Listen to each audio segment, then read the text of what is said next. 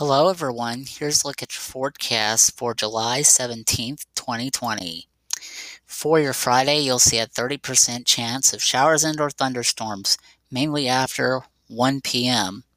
5 p.m., you'll see sunny skies, which are high around 94 degrees.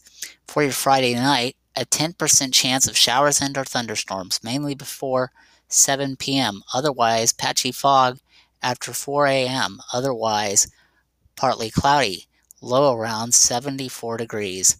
For your Saturday, 30% chance of showers and or thunderstorms, patchy fog before 7 a.m., otherwise mostly sunny, high around 94. For Sunday night or Saturday night, you'll see patchy partly cloudy with your highs around or with your low rather around 75 degrees. That's your latest forecast. Have a good day.